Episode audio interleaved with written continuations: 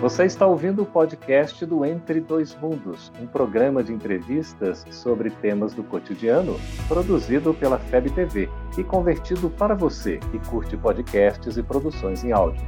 Essa é a nossa forma de transmitir esperança, conhecimento e alegria. Olá! Como o Espiritismo nos ajuda a entender o mundo de hoje? É isso que o nosso programa pretende mostrar conversando com estudiosos espíritas. E o tema do nosso programa de hoje é Por que no mundo existem tantas diferenças? Porque uns têm mais e outros menos. Prepare-se, Entre Dois Mundos está começando agora.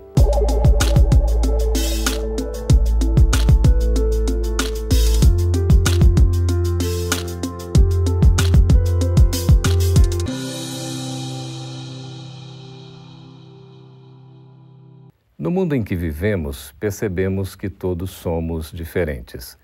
Enquanto uns têm muito, outros têm poucos, existem várias razões que podem explicar isso. Talvez questões culturais, de raça, de sexo, questões econômicas. Mas afinal de contas, será que isso é justo? Será que é natural? Não somos todos iguais perante Deus? Para conversar conosco sobre esse tema tão instigante, Estamos recebendo aqui em nossos estúdios, diretamente na FEB TV em Brasília, Marcos Leite e também a nossa Tereza Cristina. Eles são responsáveis pela coordenação dos estudos familiares da doutrina espírita na FEB. Sejam bem-vindos, Marco e Tereza. A gente que agradece o convite. Pois é, esse tema que é tão curioso, tão interessante, afinal de contas, como é que a gente consegue explicar, Marcos e Tereza, essas diferenças que existem? Por que uns têm tanto e outros têm praticamente nada? É interessante que aí é onde paira exatamente a, a questão da reencarnação. Sem a reencarnação, nós não conseguiríamos explicar tal coisa. Um dos pontos básicos nessa explicação é, primeiro, a gente vai ter que entender o que é Deus. É, na hora em que algumas pessoas até questionam esse tipo de situação, para entender a própria reencarnação, se não é, unificarmos ou pelo menos clarearmos a ideia de Deus, fica difícil buscar tudo isso. Por exemplo, Deus é bom? Deus é justo? Se Deus sendo bom, sendo justo, como é que explicaria essa questão que você trouxe, das diferenças sociais que nós temos, tanto na questão do intelecto, dos bens, das possibilidades? Né? Pois é, Tereza, como explicar isso afinal de contas? É, concordo com o que o Marx estava colocando. Para nós, como espíritas, a noção básica da justiça divina em tudo que nos cerca é o primeiro ponto que temos que considerar quando analisamos as diferenças sociais. Deus é justo? Deus é justo, mas acima de tudo, Deus é bom, porque Ele nos concede exatamente as melhores condições para a nossa, nossa evolução. Sabemos pela doutrina espírita que somos responsáveis pelos nossos atos. E aquilo que nós fizermos de bom ou de ruim, iremos colher outros resultados. Podemos até dizer muito simploriamente que a miséria é decorrente de escolhas equivocadas do espírito em outra encarnação, como Marco havia dito anteriormente. Mas podemos também pensar que a miséria pode também ser uma oportunidade de provar um aprendizado de humildade, de compreensão de que o que valemos não é o que temos, mas sim o que somos. Pois é, a gente poderia dizer, Marco, que a questão da miséria é uma punição, um castigo de Deus? Nunca, nunca. Deus não castiga simplesmente como as pessoas falam aí. Ah, nós somos responsáveis por tudo que acontece conosco, por tudo. Ou seja, se quisermos ver as condições que nós estamos hoje, é só analisar o nosso passado. E quando falamos passado, não é só passado de vidas passadas é, pretéritas, não. Né? Inclusive das coisas dessa nossa própria vida. Quantas e quantas vezes vão pegar aqui alguém que está passando por um processo de doença nos dias atuais e o outro não tem aquilo? Fala assim, ah, o que será que ele fez na vida passada? Às vezes não é de vida passada. Nessa própria vida, alguém que está com câncer no pulmão, Alguém vai querer trazer isso para uma vida passada e ele pode ter fumado durante 30 anos e é uma consequência de uma escolha que ele fez hoje. Se nós formos ver, parte das coisas que temos nos dias atuais, tanto das nossas possibilidades, das, dos nossos problemas, são coisas que nós escolhemos em um determinado momento e as consequências advêm disso. Isso significa que o homem é o próprio responsável pelo seu destino? Ele é o autor da sua própria história. Deus nos dá as condições de escolha para aquilo que nós iremos fazer. E à medida que nós evoluímos, nós vamos tendo cada vez maiores possibilidades de escolha. O Marco citou o problema da doença física. Olhando para o nosso tema do bem material, quantas pessoas nós vemos nos dias de hoje usando o recurso financeiro simplesmente de uma maneira irresponsável? para desfrutar de prazeres e às vezes até mesmo humilhar pessoas. Mas nós temos o caso, Teresa e Marco, de situações em que a pessoa já nasce numa contingência em que enfrenta determinadas provas, por exemplo, da miséria. E, e como explicar isso, afinal de contas? Novamente trazendo para o primeiro momento nosso, reencarnação. Se a gente não acreditar na reencarnação, não existe uma explicação plausível para nós que acreditamos em Deus de dizer que ele é justo e bom. Então, só pelo processo da reencarnação que a gente consegue ter uma ideia do porquê que isso acontece. Existe alguma maneira da gente justificar a desigualdade social? Porque até o século XVIII ah, tinha aquela crença de que a, a, miséria era decorrente praticamente do indivíduo que era obrigado a trabalhar para um patrão. Ele não podia ter um negócio próprio, né? Porque se ele abrisse um negócio próprio, ele fosse desenvolver, ele ia virar também talvez um proprietário, ia ser rico e de repente, como é que fica? A desigualdade social é uma necessidade?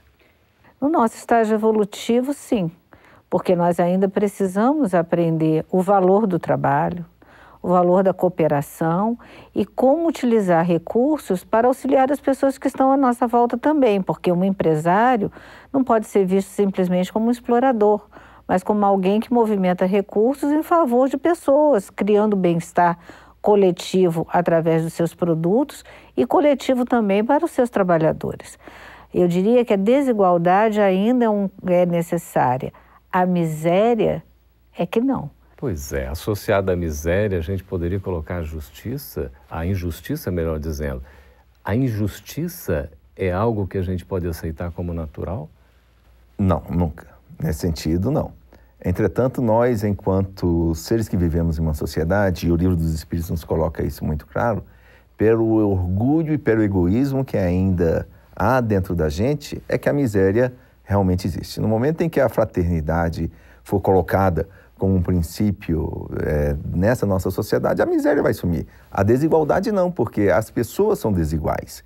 E nesse sentido, tudo isso faz é, participa de um contexto social. Agora, quando você falou do trabalho, uma das coisas que a gente tem que ter é a visão do que seja trabalho. Para nós ocidentais, se nós formos pegar inclusive a questão semântica do trabalho, vem de triparium do latim, uhum. que é o quê?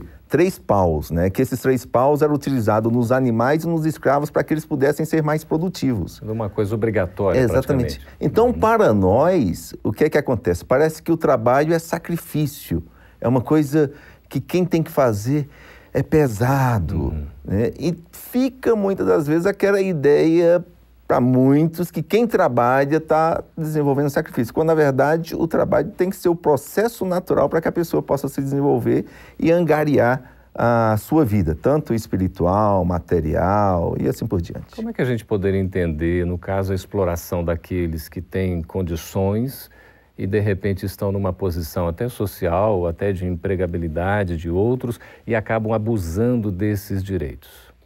Nós ainda vivemos no estágio em que a maioria dos espíritos ainda tem a chaga do egoísmo dentro de si. E essa chaga do egoísmo faz com que nós nos distanciemos do verdadeiro propósito da nossa vida aqui na Terra. Porque estamos não apenas para evoluir, mas para colaborar com o processo evolutivo de outros. Tereza, segura apenas um pouquinho essa resposta para ver, inclusive, se aquele que está nos acompanhando, você concorda nesse sentido dessa questão e dessa resposta. Será que o abuso, a autoridade, enfim, isso tem a ver com egoísmo? Fique pensando, a gente vai para um breve intervalo e volta daqui a pouquinho. Estamos de volta. Antes, antes do nosso intervalo, deixamos a questão a respeito do possível abuso de autoridade, do poder diante daqueles que têm mais perante os que têm menos. Tereza Cristina nos explicava que a causa disso provavelmente é o egoísmo, não é isso, Tereza? É, você usou agora uma palavra que precisa ser bem contextualizada: autoridade, que é diferente de autoritarismo. Hum. A autoridade que nós vamos adquirindo à medida que o nosso processo evolutivo ocorre, ela é calcada numa responsabilidade moral. Uma responsabilidade moral que vê com equilíbrio as necessidades que nós temos de orientar as pessoas que estão à nossa volta. Como nós vemos no depoimento dos espíritos superiores nas obras que nos são trazidas pela mediunidade de Francisco Cândido Xavier. Há uma organização do processo de atendimento, de trabalho, mas nunca uma exploração. Aquele que é a maior autoridade normalmente é até quem mais trabalha. Quer dizer, a responsabilidade é grande. Sempre. E temos que estar sendo responsáveis pela construção do nosso destino. Isso independe da posição social? Não tenha dúvida. Às vezes temos a concepção, e infelizmente algumas pessoas até mesmo ao estudar a doutrina espírita, colocam assim: ah, o destino está traçado. E a doutrina espírita não coloca isso de jeito nenhum. Né? A pessoa nasceu pobre e não pode ser rico. Não, em nenhum momento nós vamos ver na doutrina espírita, o que tem na situação até de algumas outras doutrinas orientais, do karma que você não muda. Então, Marco, hum? mas como é que a gente pode explicar a origem da miséria? É o processo reencarnatório. Né? Nós vamos ter aí dois pontos. Um, que é o que a Cristina falou, às vezes a pessoa até está escolhendo essa prova como um momento de aprendizado, né? e outras vezes é a construção daquilo que ele fez ao longo de vidas passadas. Então, o que ele plantou está colocando para ele nesse momento a prova ou até um momento dele passar por dificuldades e às vezes é o que o próprio livro dos Espíritos nos coloca, que aquele que teve as condições e não soube aproveitar, vai ser tirado para ver a necessidade de dar valor àquilo que ele teve. Então, no livro dos Espíritos, a gente tem essa abordagem né, das Exato. provas da riqueza e da miséria. A gente poderia dizer que a miséria é uma coisa ruim, que a riqueza é uma coisa boa? É, esse conceito é muito relativo. Boa ou ruim será a condição de como você aproveita aquela situação que lhe é oferecida.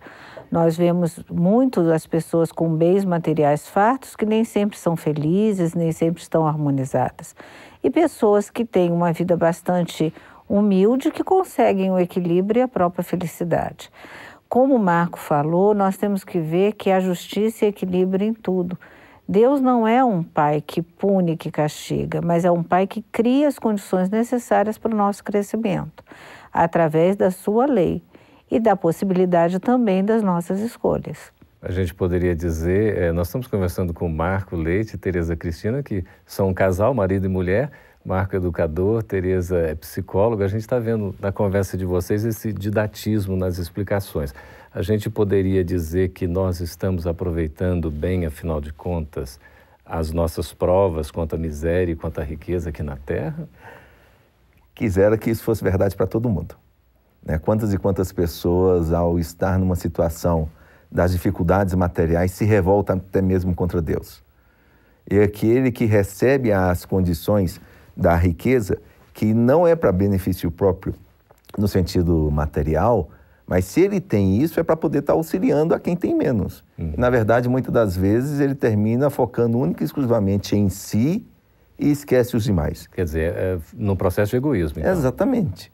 Então, tanto uma quanto outra, é o que a Cristina falou, elas podem ser momentos bem aproveitados nessa nossa vida ou momentos desperdiçados pelo que a gente está encarando aquele processo da nossa reencarnação. Então a gente poderia dizer que a questão da riqueza, da pobreza, não, não são é, questões acidentais. Existem razões e explicações para isso.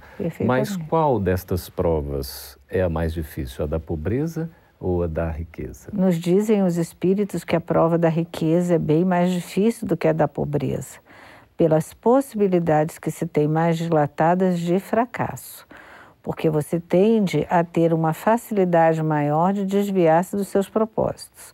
No entanto, a miséria também pode levar a pessoa a uma condição de revolta e às vezes até mesmo de crime. Tudo vai depender muito de como a pessoa se porte diante dessa situação que, com a qual ele se comprometeu. Mas eu concordo plenamente com o que os espíritos nos falam, que ter muitos recursos financeiros na mão é muito mais difícil do que a falta deles. A gente está mais sujeito à tentação. Exato. E um ponto ainda, complementando o que você falou, às vezes a riqueza não vem como uma destinação, não é nem uma destinação, uma programação. Vamos pegar aqui o próprio livro dos Espíritos coloca na questão 808, que às vezes as pessoas, pela astúcia ou pelo roubo, conseguem a riqueza na sua vida. O que não é justo. O que não é justo. Mas eles fazem isso. Né? Então, eles vão estar sendo responsabilizados também pelo desvio do seu livre-arbítrio em ter prejudicado outras pessoas diante da possibilidade que eles tiveram de agir. E por que, que Deus permite que isso aconteça? É uma boa pergunta nesse sentido, porque Deus não nos impõe nada nesse sentido. Ele nos dá a possibilidade de ação, mas nos dá, nos dá a responsabilidade das nossas ações. Parece que Deus também não impede nada. Quando, num determinado momento, a gente começa a ter mais direito do que o dever do outro, é exemplo do que acontece com a lei humana, né? a própria justiça humana vai e caça esse direito. A justiça divina é igual. Em determinado momento em que a pessoa está agindo e que está usufruindo do seu direito para prejudicar os outros, chega um determinado momento que a justiça divina vai e fala assim: peraí, meu irmão. Passou do limite. Passou do limite. e nesse passar é. do limite, nós vamos estar é, respondendo pelas consequências dos nossos atos. E por isso que muitas das vezes, no exemplo que a gente está citando aqui da riqueza, alguém que foi rico numa determinada vida e usurpou a possibilidade única e exclusivamente para si, o que é que acontece? Numa próxima vida, se ele viesse também com a riqueza, ele não ia ser diferente. Pois é, e nesse caso, Cristina, como é que o Espiritismo contribui para a gente conseguir lidar com toda essa diferença que é natural que nós estamos vendo, a desigualdade social como uma necessidade temporária nossa, mas como é que a gente lida com tudo isso, conseguindo separar a desigualdade da injustiça social, por exemplo? É, a desigualdade social ela serve para que nós possamos ter uma complementariedade de responsabilidades e de ações.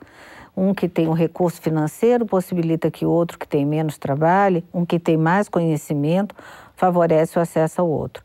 Sempre que o foco for o crescimento coletivo, nós vamos estar no caminho certo. Então aí talvez seja uma fronteira que diferenciaria a desigualdade da injustiça no uso dos nossos próprios bens e recursos. E a gente pode contribuir para isso. Sim. Com certeza. É.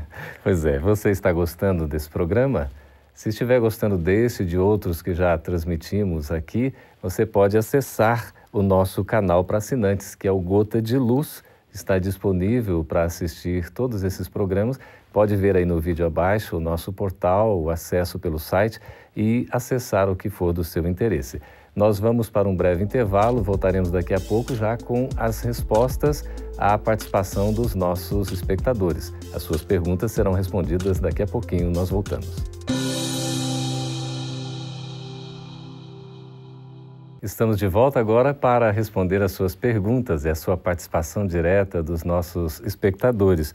Temos aqui Marco e Tereza Patrícia Fernanda Abreu, que é de Brasília, do Distrito Federal, diz assim que mora só é, a família dela e as filhas moram em Goiânia, os pais já faleceram, e ela não tem basicamente com quem se orientar. Conversa muito com Deus, diz a Patrícia, mas não sabe qual direção que ela pode seguir. Aí vem a pergunta: quando e como sabemos se estamos no caminho certo de nossas vidas? Uma grande pergunta que deve permear a vida de todos nós.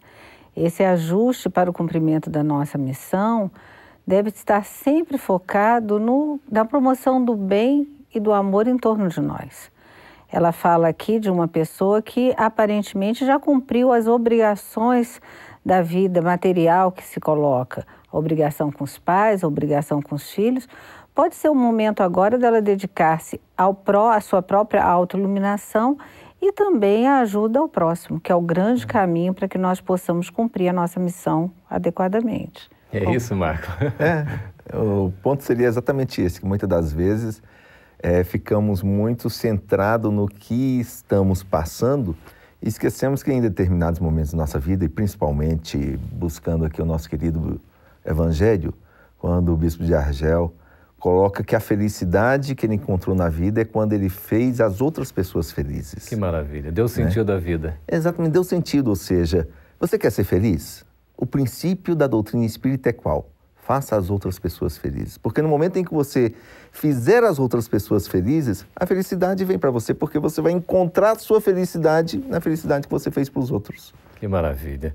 A Patrícia, acredito, tenha ficado assim, digamos, satisfeita aí com essa resposta. Nós ficamos. Agora é a vez de Belo Horizonte, a Rosiane Cardoso, que está nos perguntando o seguinte: hoje em dia o mundo passa por uma crise considerável em vários aspectos. Isso é uma verdade. Será que um dia chegaremos ao equilíbrio social, econômico? Esse seria o ideal? Se nós formos buscar no Consolador, Emmanuel nos traz a ideia de que as pessoas às vezes buscam a igualdade social. E ele fala do engano dessas pessoas que travam a briga na sociedade para que isso aconteça. Qual é o princípio? As pessoas não são iguais. E exatamente por elas não serem iguais, essa igualdade social no momento de vida em que o nosso mundo está, ela não vai ser alcançada de jeito nenhum. Até porque muitas das vezes as pessoas buscam essa igualdade de fora para dentro. Quando na verdade nós temos que estar buscando o quê? A iluminação interior, o processo educativo. E nesse momento em que a gente faz a, o crescimento interno, as pessoas vão crescendo, crescendo, crescendo, e nesse crescer, a igualdade no futuro vai acontecer. Quer dizer, Deus nos dá as mesmas oportunidades, mas a gente é que acaba diferenciando pela nossa ação.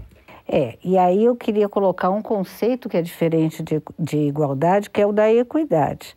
Como sociedade, nós devemos aprender a cuidar daqueles que estão mais vulneráveis com mais recursos. Equidade seria justiça? Seria uma forma de você dar, é, dar uma proteção maior àquele que menos tem.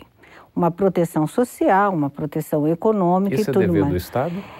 Isso é um dever do Estado, mas é algo que precisa vir dessa consciência social que o Marcos está colocando.